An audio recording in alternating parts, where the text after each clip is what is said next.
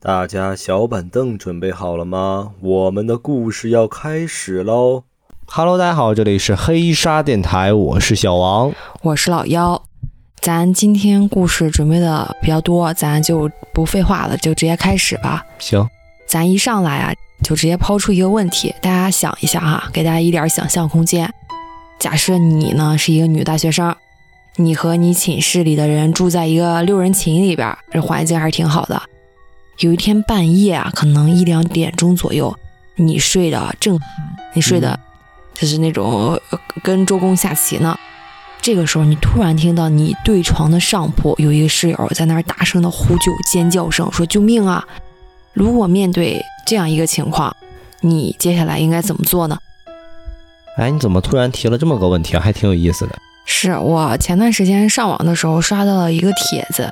其实这个帖子我很多年前就已经看过了，一直想给大家找出来讲一下这个帖子，因为看这个帖子的时候，我吓得手脚发凉，一直没找到。今天好不容易找到了，就给大家分享一下。哦，行，那讲讲吧。好，基于这种情况啊，既然室友都已经呼救喊救命了，嗯，那么多半进来的就不是小偷了。哎，对。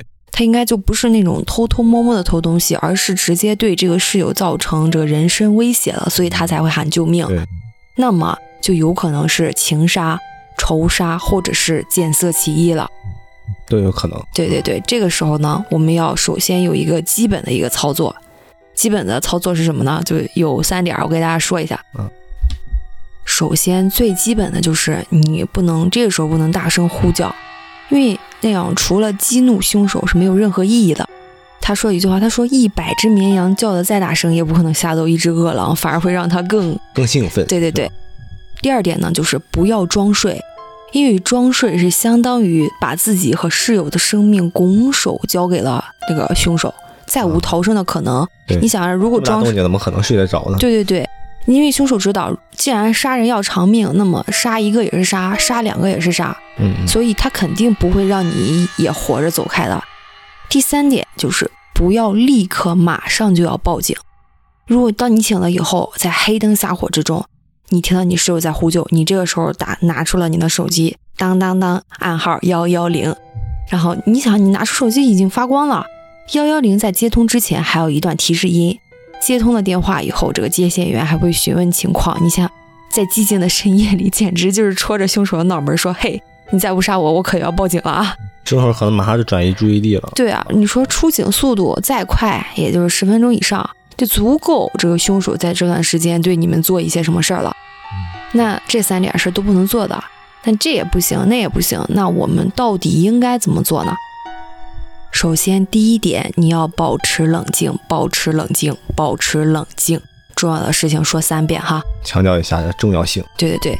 第二点，你要观察一下正在那个喊救命的那个室友，看看这个这个人到底是在做噩梦啊，还是真的有人在行凶。嗯。如果这个室友是在做噩梦，那你就过去一巴掌把他扇醒就行了，是吧？但是第四点啊，如果真的是有凶手，你要怎么做呢？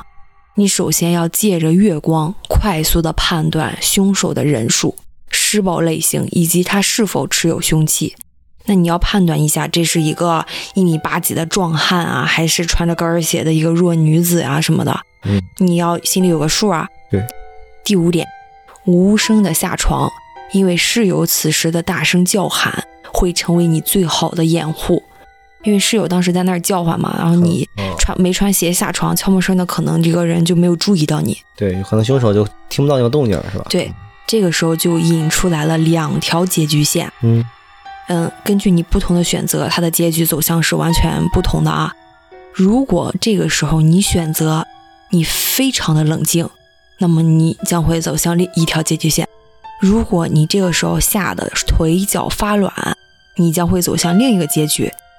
大家想一下，处在这种环境下，你是非常的冷静呢，还是吓得腿脚发软呢？嗯，大家自己做个选择，然后听听下面这个结局是什么样的啊？对，小王，你的结局呢？你我你当时的状态呢？我必须非常冷静。行，如果你冷冷静的可怕，那么接下来哈，第六点，现在能保护室友的只有距离就离这个尖叫的室友最近的你了。你需要迅速找到寝室里能够作为武器的工具，包括但不限于防狼喷雾啊、改锥啊，以及当时还没有折叠起来的水果刀之类的。如果这些都没有，足够坚硬的钢笔，比如说零点五以下的那些签字笔什么的也是可以的。嗯嗯。但是不要用钝器。刚刚说了，题目中说的是普通女生，一个普通女生，你用这个钝器，你其实甩不出去多大的劲儿的，反而你只会激怒他，你没有把他拍晕，反而你激怒他了。嗯，对。嗯。第七点，你拿到了这个武器之后呢，无声的接近目标，瞄准对方的颈部侧面，用力刺下。那为什么不是刺他的眼球或者是下体呢？因为在混乱中啊，你想这个眼球多难瞄啊，这眼睛就就那么一小块，就很难瞄准，不太好瞄准。对，反而脆弱的脖子是你最好的目标。第八点，刺中之后呢，你就立即逃跑。运气好的话，你有可能会刺中动脉，凶手呢就会在短时间内迅速的失去战斗力。第九点，逃到安全位置。在逃到安全位置之后，再拨打幺幺零、幺二零校警电话等等。不要担心，这个时候不要担心会不会防卫过当，因为在这个杀人啊或者这种恶性事件的过程之中，你怎么样，这算是正当防卫的。而且你要记住一句话：你宁要你宁可要去监狱蹲几年，也不要在就是在地下亡魂魂里喊冤，对不对？对对，可能你。一念之间是吧？犹豫的时候你就被人给弄死了。是，虽然小王选了一个他觉得自己很厉害、很牛逼的一个选项，但是我觉得大多数情况下我们应该是惊慌失措的，而不是那种极其冷静的。所以，我们再走一下另一条故事线哈，在另一条故事线中，我们是惊慌失措的，肯定是遇到这种情况非常的害怕了。那么你现在要做的是什么？你要做的就是悄无声息的逃跑，因为首先你要活着，你才可能救你的室友。你不要站在什么道德制高点上，说你一定要站出来，要大叫，要在气势上吓倒凶手，这些都不重要。你先首先要保证你自己能不能活命啊！你记住，你跑得越快，你跑出去，你才能报警，你室友的生存几率才可能更大。嗯，对不对？对，可能你。你跑出去了，哎，找人帮忙什么的，你室友反而更容易生存，可能获救是吧？对，嗯，接着你非常顺利的悄无声息的你就出了门口了，光着脚，你一路小跑跑到了寝室阿姨的门外，砸开房门，迅速告知情况，并让阿姨通知校警。为什么这个时候我没有说跑出去的第一时间你要报幺幺零或者幺二零呢？因为你可能跑得很慌乱，你这手机都可能没拿。而且你为什么马上要去告诉这个寝室阿姨呢？因为让这个凶手进入女寝啊，这是这个寝室阿姨的责任。她当时一定比你还急，这可是她的职责呀，她要保护学生的。其次是远水你是解不了近渴的呀。幺幺零片警就算是开着就是火箭过来，也不会比学校的校警和门卫来的更快，因为离得近嘛。下边这一步才是呼叫幺幺零幺二零。接下来呢，你打了这个报警电话之后呢，你要等待这个警察的到来，协助寝室阿姨组织，就是整个楼里的女生要锁好房门啊，你你防止这个凶手杀红了眼，见人就杀怎么办？所以当时就大喇叭里边喊，就要锁好房门了。我有几个问题，就是说，嗯，无声下床这一点，我感觉特别难办到，嗯，因为你在这个下床啊，然后你出门啊，这种就会造成很多的声音。对吧？有很多噪音啊，搞不好这个凶手一听到这个动静，立刻就转移目标了。毕竟他来了以后，我觉得他可能就已经杀红了眼了。是，我觉得杀一个人是吧？对，我觉得这也有可能。比如说，你哪怕就是光脚下床吧，你逃跑的时候，你推那个寝室门，那寝室门一般都是木头门，什么吱呀声，或者是逃跑的时候，你当当当跑出去那种脚步声，都有可能会让这个凶手惊恐，从而转换目标。他觉得。这个你要跑出去报警是吧？我先把你宰了，再回头宰其他人啊！对对对，但是你别忘了呀，这凶手身子底下还有一个室友呢，他又不是假人，他如果被伤害或者是被控制住以后，他一定会发出类似于海豚音级别的那种尖叫和惊恐的呐喊声。嗯，那个这个声音就是最好的掩护。所以我说的是，你一定要第一时间逃跑，而不是等这个受害的室友已经奄奄一息啊、无力挣扎的时候你再跑，就已经来不及了。就在他喊救命那种激烈的挣扎的时候，你就要起身悄悄的跑了。哪怕你就是被这个凶手听到了，那你就只能快跑了呀。那能有什么办法？这可能就是众多不好的选择里边选一个。最轻的吧，只能就是破釜沉舟了，是吧？对对对，好，我这个事儿讲完了。好，我为什么分享这么一个帖子呢？是因为近期我收到了一个粉丝投稿，也是说他寝室里边突然进来人了，我就想起来这么一个帖子，我再给大家讲一下。我近期收到了一个女粉丝的投稿，嗯，这个女粉丝呢也是经历了类似的事情，就是他们寝室闯进来其他人了。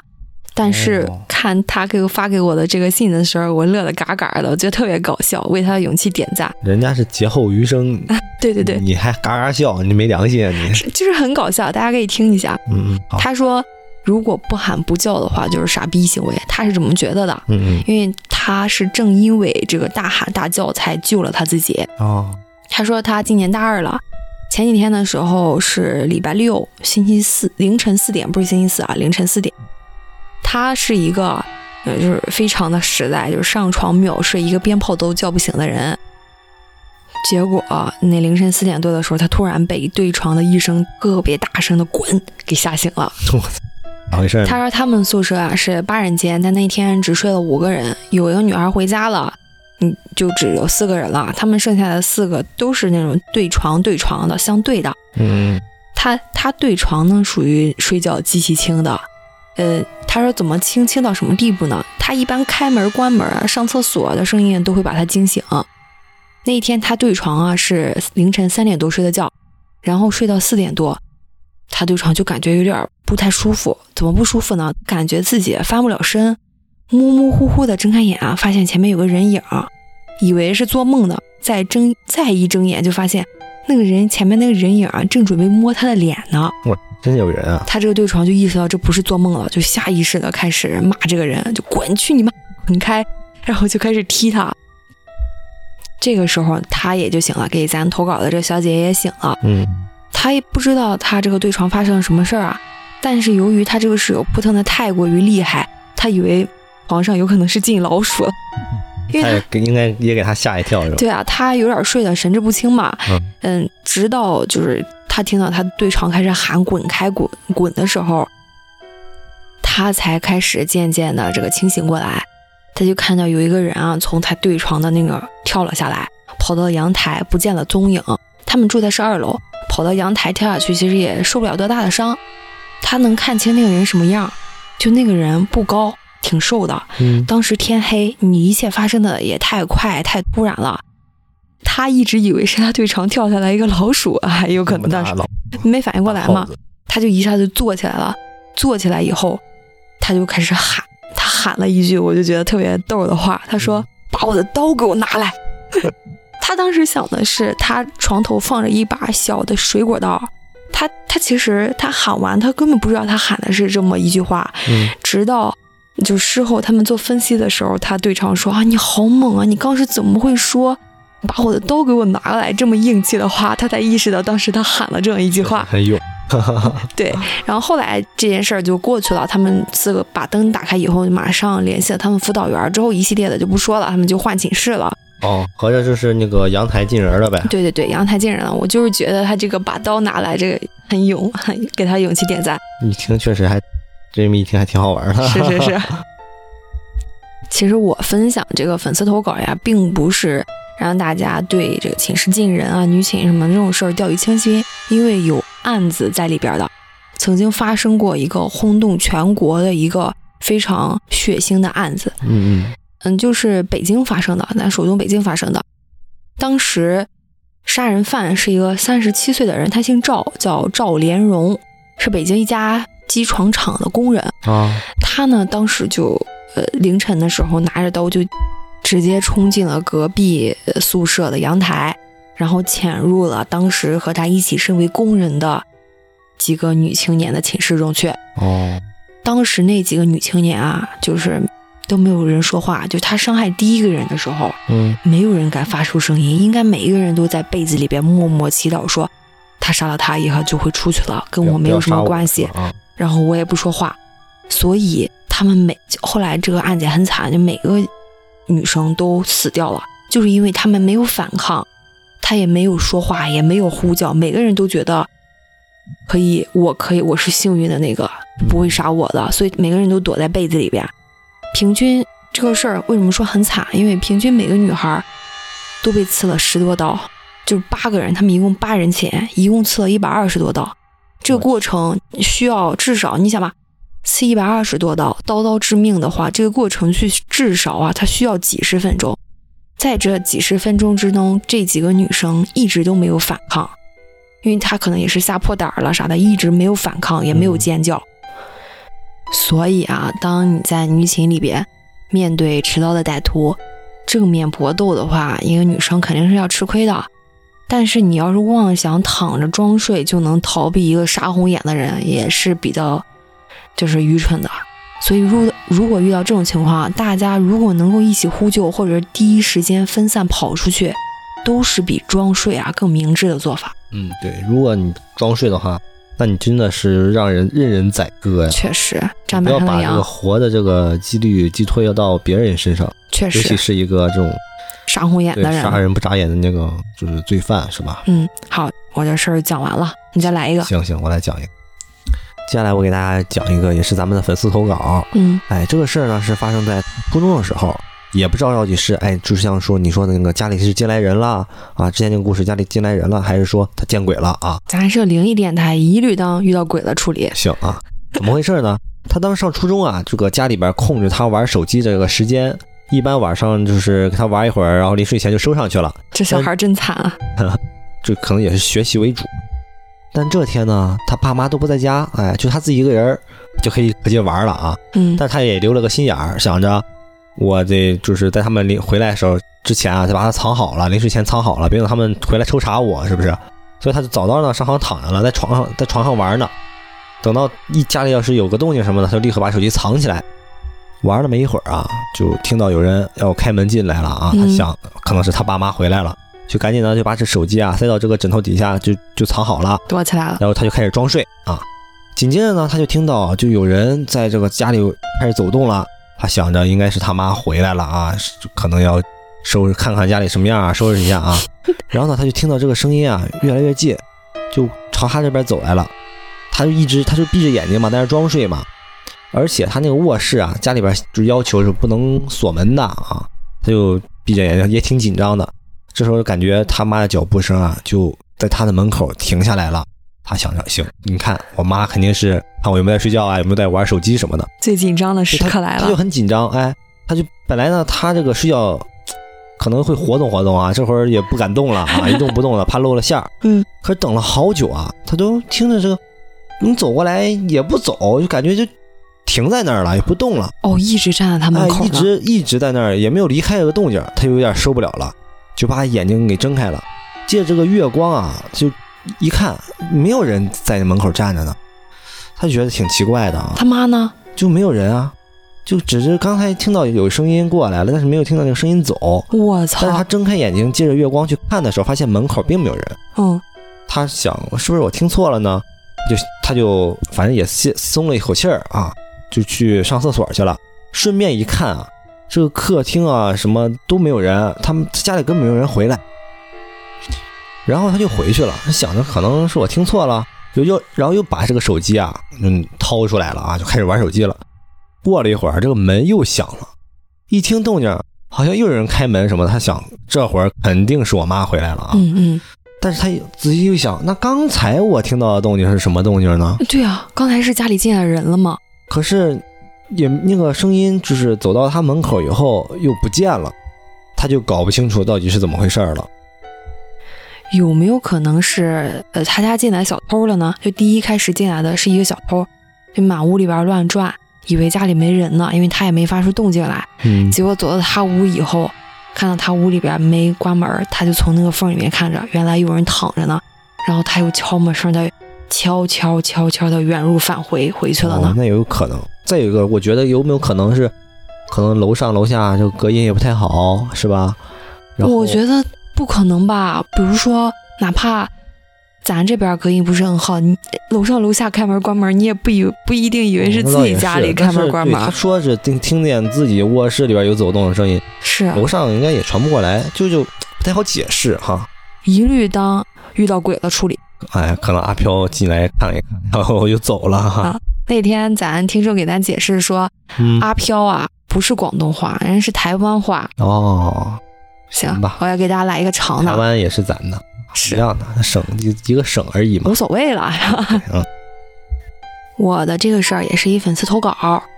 嗯，咱粉丝给咱讲的这个事儿呢，我觉得是我近期听过的故事中比较可怕的一个了。啊，是吗？嗯，赶紧给大家讲讲吧。就这哥们儿，当时他毕业大学一两年也没找到工作。嗯，他女朋友说：“你这天天在家里面待着，又打游戏又干啥的也不行啊。”对，对，不行，我就给你介绍个工作吧。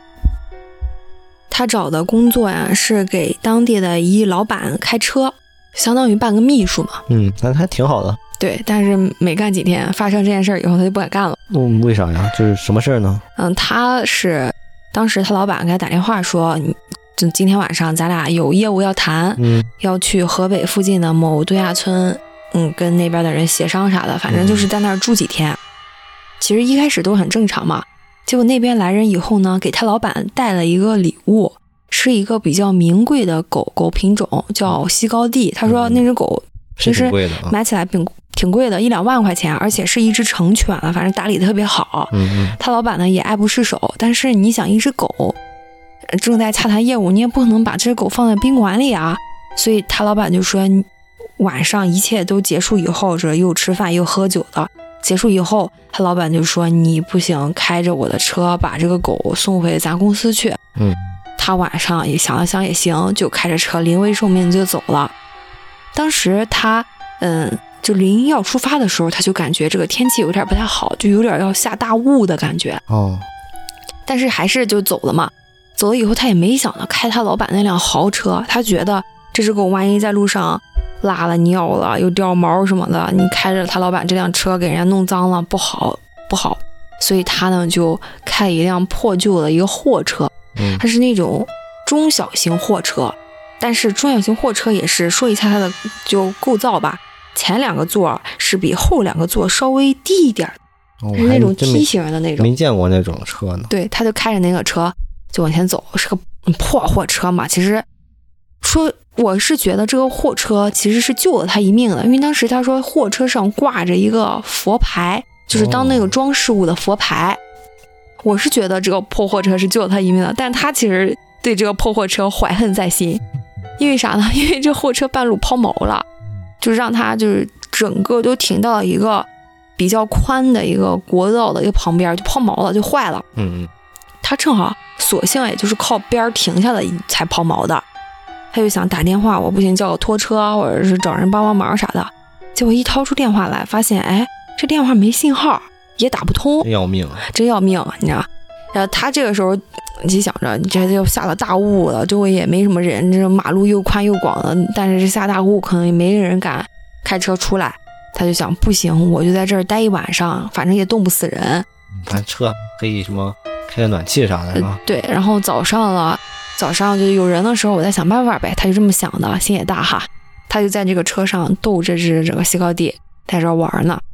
这个时候，他突然看到，他从后视镜中看到，他这辆车后边啊，慢慢慢慢的驶过来了一辆破皮卡。哎，这不有人来了吗？他说那辆破皮卡非常的破，就是开的也很慢，就非常像是，就是你开的稍微再快一点儿，这个破皮卡就四分五裂的那种破。这比他那个车还破。对他当时想，哎，这种破车还能上路吗？也不怕就是散了架了，还在那儿想呢。可想着想着，这辆破皮卡就从后驶入，就使得和他这个车擦身而过。他就一直盯着这个破皮卡，在那儿想，说这破皮卡要是要是在前面停下，要是热心问问我，那就好了哈，给我接个电话，我打个电话也好了。他就一直盯着这个皮卡车。这皮卡车驶过之后呢，他就看到了特别诡异的一幕。嗯，这个皮卡车的后车座呀，被就是人打开了。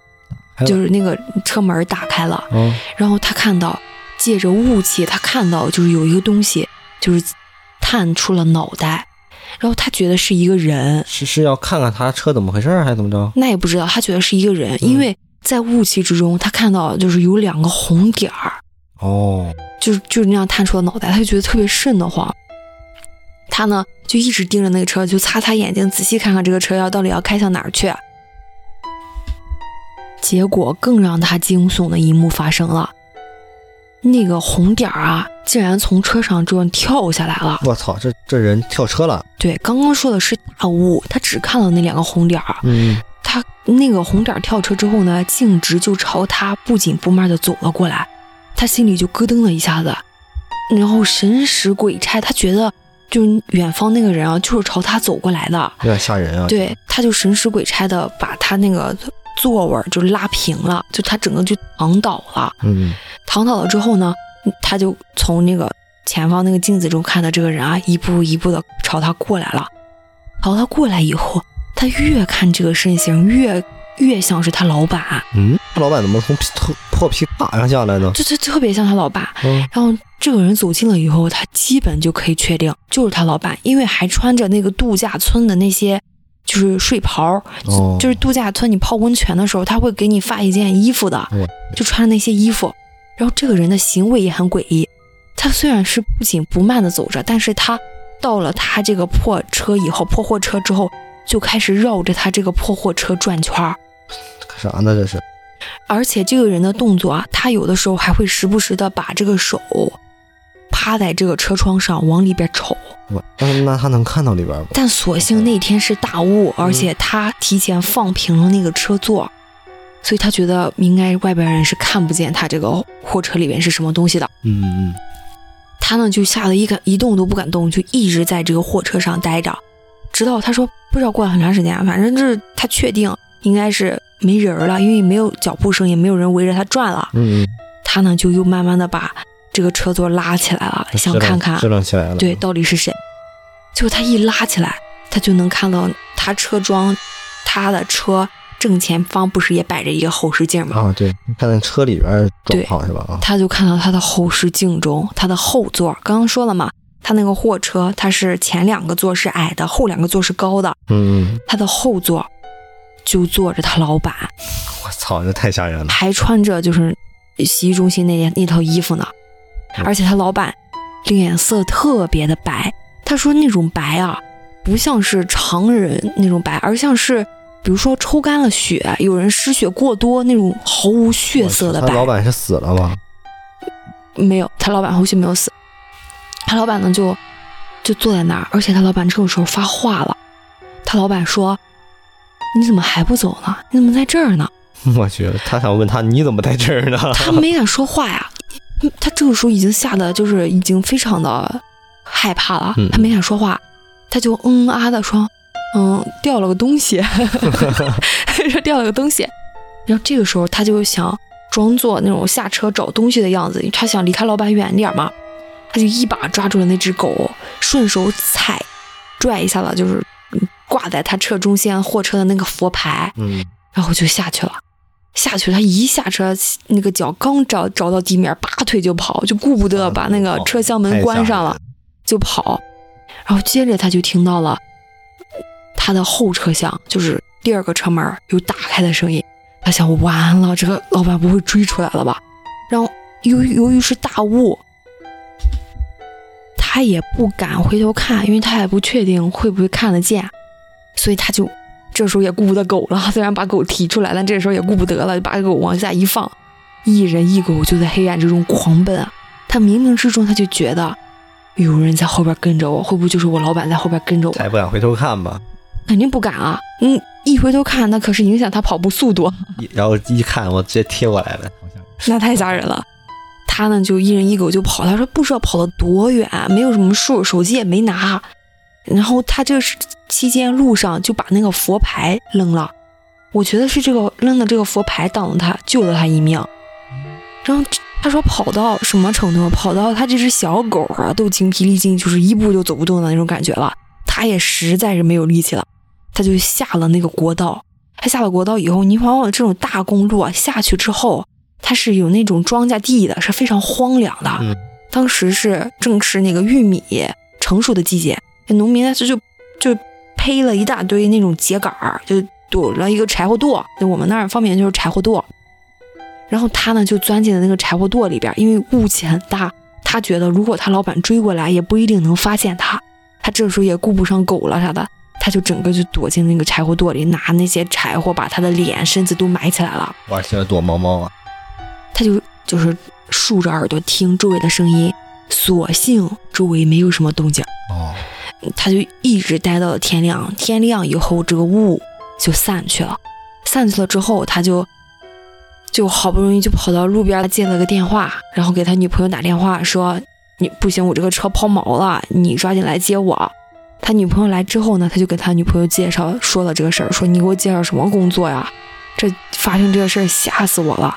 然后他女朋友说你别吓我呀，你你发生这事儿你别和我说吓我呀。他说那不行，你给我找到工作，你得去前面给我看看这个车怎么回事。他俩呢，嗯，就两个人结伴儿就往那个车的方向走，老远就看到这个车，那个后车门还开着呢。就很像是就是有人下从里边出来了，开着呢。他俩就开着车，壮着胆子和这个货车擦身而过，往这个车厢里面看，发现这里面没有人，他俩才就定下了心来，马打电话叫了拖车公司，然后反正就后续就是修车怎么着就回去了嘛，这个就不表了。后续呢，嗯，他这个老板还给他女朋友打电话了，就质问说：“你给我找的这人怎么回事啊？”这也没来上班，也没给我打电话，也打不通什么的。然后他女朋友就直接给他把这个活拒绝了。他女朋友就说：“不行，咱就不干这个活儿，再找呗。”不合适。对对对，不合适。当时也因为刚去没几天嘛，也没签劳动合同，所以这件事就不了了之了。就唯一就有点让人百思不得其解的是，他老板也没提这个狗的事儿，这个狗至今还养在他家呢。可能老老板。也没放在心上，喜欢的狗 是没放在心上。好，这个事儿讲完了。行，挺吓人的，这个很有画面感。我再给大家讲一个吧。嗯，好。我接下来讲的这个事儿呢，是我在网上看了一个帖子啊，挺细思极恐的，给大家就是提个醒吧。讲的是这个网友啊，一个小姐姐跟她室友一起出去旅游啊，都是穷学生，也没什么钱，反正俩人呢就坐那种可能是绿皮火车吧。嗯，当时出去旅游，心还是很开心的啊。在这个跟室友还一路上有说有笑的，在路途中呢，就看到对面啊也坐着一个就挺年轻的一个男生啊，然后呢看起来也长得挺清秀的，挺帅的啊。他那个室友啊，哎，就可能对这个男生是有点什么想法啊，就主动的就跟那个男生搭上话了，要联系方式啊，就聊了聊啊。后后面也是要了联系方式。刚开始这个那个男生表现的就比较的那种阴郁。忧郁吧，阴忧郁啊，就可能也不是那么热情。但是他室友呢，就性格比较开朗，反正就跟人家聊嘛。嗯，到最后呢，呃，临走的时候呢，这个还主动的，就是要，就是跟要了那个男生的联系方式啊。嗯，啊，他，但是他这个人呢，就不是那种，就是人来熟的那种啊，自来熟的那种人。他不是社交牛逼症呗？对对，他呢，而且她男朋友呢，在就是出发前也跟她说要留个心眼什么的啊，所以他在整个过程中也没有什么，也没怎么插话，也没怎么搭话。就是他那个室友啊，一直跟那个男生在聊呢。后来呢，这个临走的时候，那个男生说呀，这个一会儿啊，他舅舅就过来接他，啊，问就是他俩是不是？我看行李也挺多的啊，要不行捎他们一路。当他室友一听啊，因为聊的不比较不错嘛，他室友就就就答应了，但是他就不是很愿意。嗯。但是一想，看着这个男生不像是个坏人，然后也没就是没拒绝啊，就等到出去的时候呢，他那个舅舅。那个男生的舅舅就已经在门口等着他们了啊，挺反常啊。然后他上车前呢，他也是把这个呃车牌号都记下来了，还发给她男朋友说，我要是一会儿哎失联了，你就报警啊什么的啊。后来呢，他们就在长沙玩了两天，这期间倒是也没什么发生什么不好的事情啊。他室友呢一直就跟那个男生还保持着联系啊，聊得也挺开心的。等到后来就是他要走了嘛，他室友那个那个男生呢就邀请他室友和就是和他。两个人一起出去吃个夜宵啊，就可能要送送他们的。嗯，他他那个认识这男生一开始不是挺阴郁的吗？对啊，可能谁知道这聊着聊着可能就放开了吧。哦，然后他们就出去喝酒了啊。但这个过程中，他发现这个男生特别奇怪就一直给这个就是他和他室友倒酒倒啤酒，但是呢，这俩人呢就是酒性都比较好，酒量也比较好啊，就没没多喝啊，就可能喝两杯就装哎自己喝不了喝不了了啊。但是他们也喝挺久，等到晚上可能一两点钟，他们才回酒店。这个时候，这个他室友和那个男生就一起回去了啊，俩人就住一间房了，说是已经确定了男女朋友关系。这么快啊？挺快的啊！原谅我有点年轻，我接受不了，感觉有点年纪大，奇奇怪怪啊。然后他呢，自己一个人就回房间了，就就洗了澡，可能就准备睡觉了。这个时候，他就突然听到啊，有人在敲门，但声音特别轻。他他当时第一反应是什么呢？可能他室友啊想回来拿什么东西什么的。他本来正准备开门呢，但是就鬼使神差的就就往猫眼那儿看了一眼，也就看了这一眼啊，就救了他一命。但是呢，也把他吓够呛。嗯，怎么回事呢？看了一眼，说他当时就从头到尾就从头到脚啊就凉透了。嗯，他看到啥呢？看到那个男生的舅舅就站在他们这个房间门口。而且还特地戴了一个鸭舌帽，就是把自己就乔装打扮了一番，然后他就强迫自己就保要保持冷静，嗯，就检查了一下这个这个门啊有没有插好呀，因为这个门酒店的门一般都有什么安全链条的啊，他特意检查了一遍，稍微万无一失的时候，他才放下心，但是这个时候也手足无措呀，不知道该怎么弄了啊。突然呢，他听到一个特别恐怖的声音，他听到啥了呢？就有人啊来刷拿那个门卡刷他房门那个滴滴的声音，我操，就传出来了。这个门一下子就被打开了，但好在呢，他当时已经插了那个安安全那个链条了，所以这个门只开了一个缝。他就大声的呵斥了一下，就是谁呀？然后迅速把那个门又给扣上了。哦，吓死我了。对，然后通过猫眼，他就发现这个就这个男生的舅舅啊，就在门口又足足站了就一分多钟，很长时间他才走。然后他就想这。很很细思极恐啊！他这个男这个男生的舅舅他怎么会知道他住在这个房间呢？而且怎么会有他的房卡？对，是不是那个男生告诉他舅舅这个？比如说他也可能也喝多了，然后呢？你去趁虚而入吧。对，而且可能是不是最开始的时候就有带有什么目的性的接近他们？后来她就把这个事情就跟她男朋友啊，也跟酒店前台都都说了，但是也不了了之。事后，她跟那个男她男朋友啊，就分一起分析了这个事儿。嗯啊，可能是不是就，她想，可能就是，呃，她和她室友两个人就是吃完饭回酒店了，是吧？嗯。然后她室友呢，先拿就是拿她房卡回来，可能拿洗漱用品什么的，就跟那个男生去开开开房了，应该可能带带着他那个房卡也去了。所以呢，然后他那个那个男生趁他室友不注意，哎，就把这个房卡偷出来了，给他舅舅。哎，就可能就给了他舅舅。然后舅舅说：“你去捡另一个女生漏吧。”哎，可能是想去捡个尸什么的啊，以为他也喝多了。但好好在他还是比较警惕的，把这个什么都这个安全链条什么都都插好了，然后也没喝多，都留了心眼儿。所以说出门在外，还是女生的话要保护好自己啊，留个心眼儿。我我怎么觉得他室友也很有问题呢？有可能。我觉得这种这种室友啊，你别管他有没有歪心思或者怎么样。他平时这种大大咧咧的，就能憋，就我不是说这大大咧咧性格不好，我就觉得他对自己不负责任。你这种人啊，还别交往了吧，别当室友，别当好朋友。他之后跟他室友就是说了这个事儿的时候，他室友觉得你应该是看错了什么的啊，反正就否认了这个事情。哦，太可怕了，这个反正就就不太好。真是得长个心眼儿。我我感觉啊，就是他你不只是要防陌生人啊，这最亲密的人也要。就防着点啊，身边人是吧？是，真是，你知人知面不知心啊。有可能。好，我今天故事讲完了啊。好，我再来一个啊。我这个是有图片为证的一个事儿，是吧？嗯，他他朋友是在这个设计公司工作，嗯，租了望京的一个复式公寓。他那次去他朋友的公寓住，然后发现他公寓有点不太正常，也说不上是凶宅吧，反正感觉处在那种时空的边缘。时不时的就会发生一点嗯不同寻常的事情。时空的边缘，这个这个词儿感觉挺牛逼。他说他第一次去的时候大概是六月份下旬嘛，去他那儿住了两三天。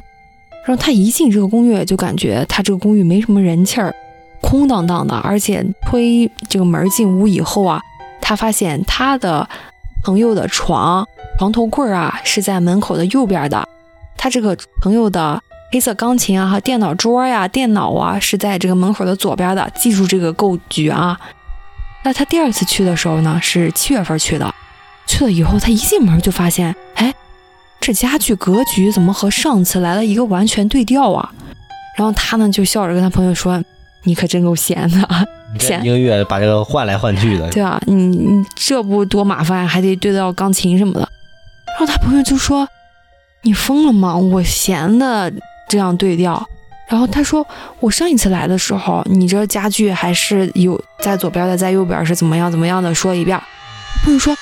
我一直没变啊，就是那个电脑在左边，那个钢琴在右边啊，就是像他这两次来，这个家具位置是对调了一个个儿的，就像是进的镜像一样，就有点。对，他说不对呀，我当时做了新美甲，我为了臭美，我还单独在你这个电脑桌上照了照片呢，看到照片了没有？然后我不是有照片，如果大家想看，可以就是私信我们评论啊。评论我就发给你，他他拍了两张照片，就是第一次是他六月份的时候拍的这个照片，他的位置是就是在左边的，在左边，右在右边，在右边。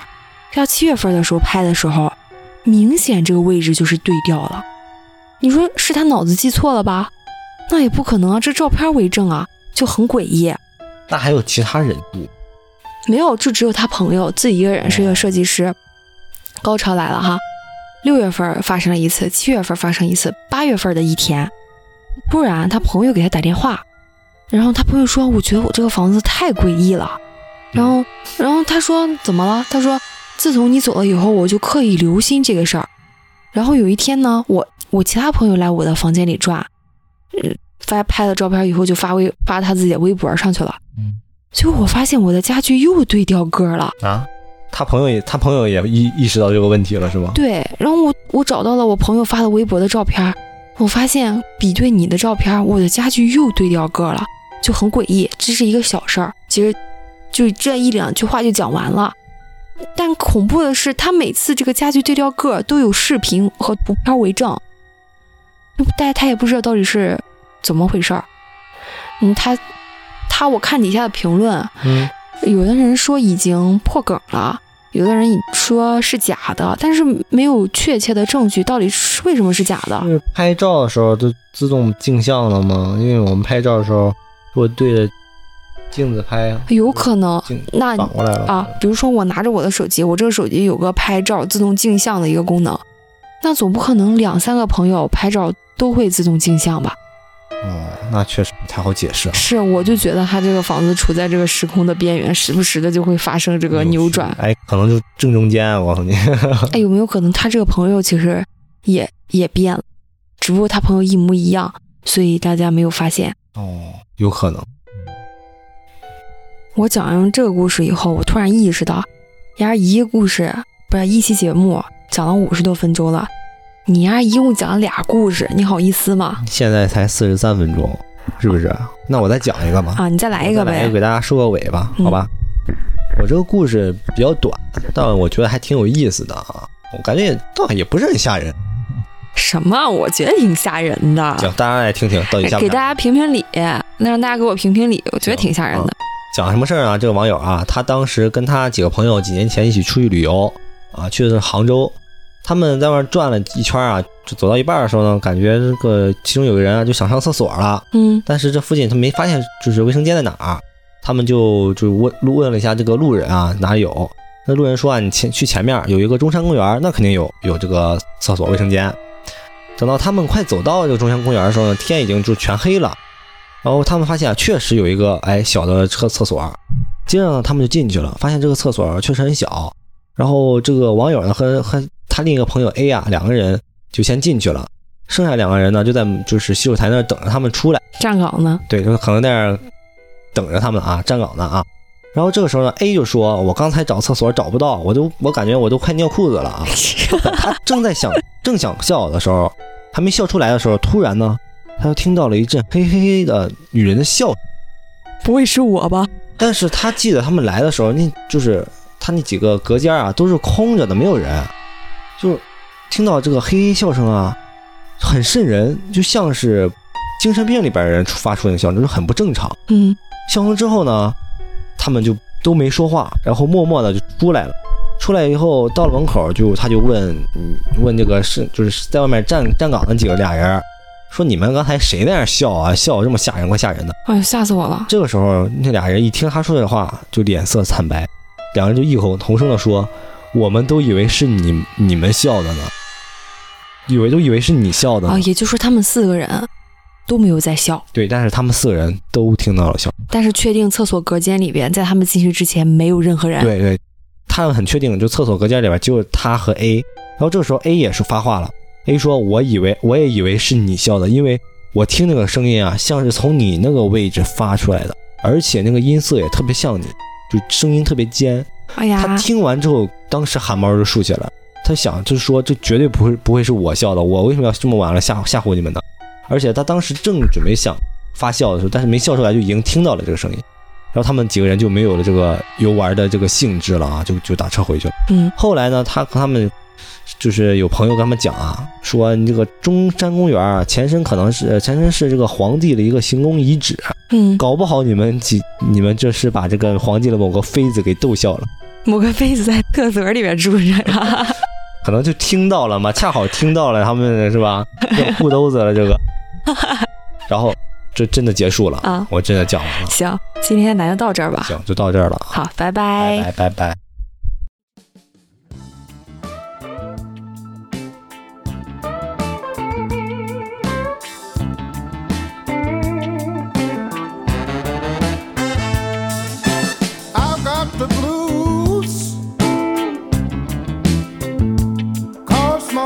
down.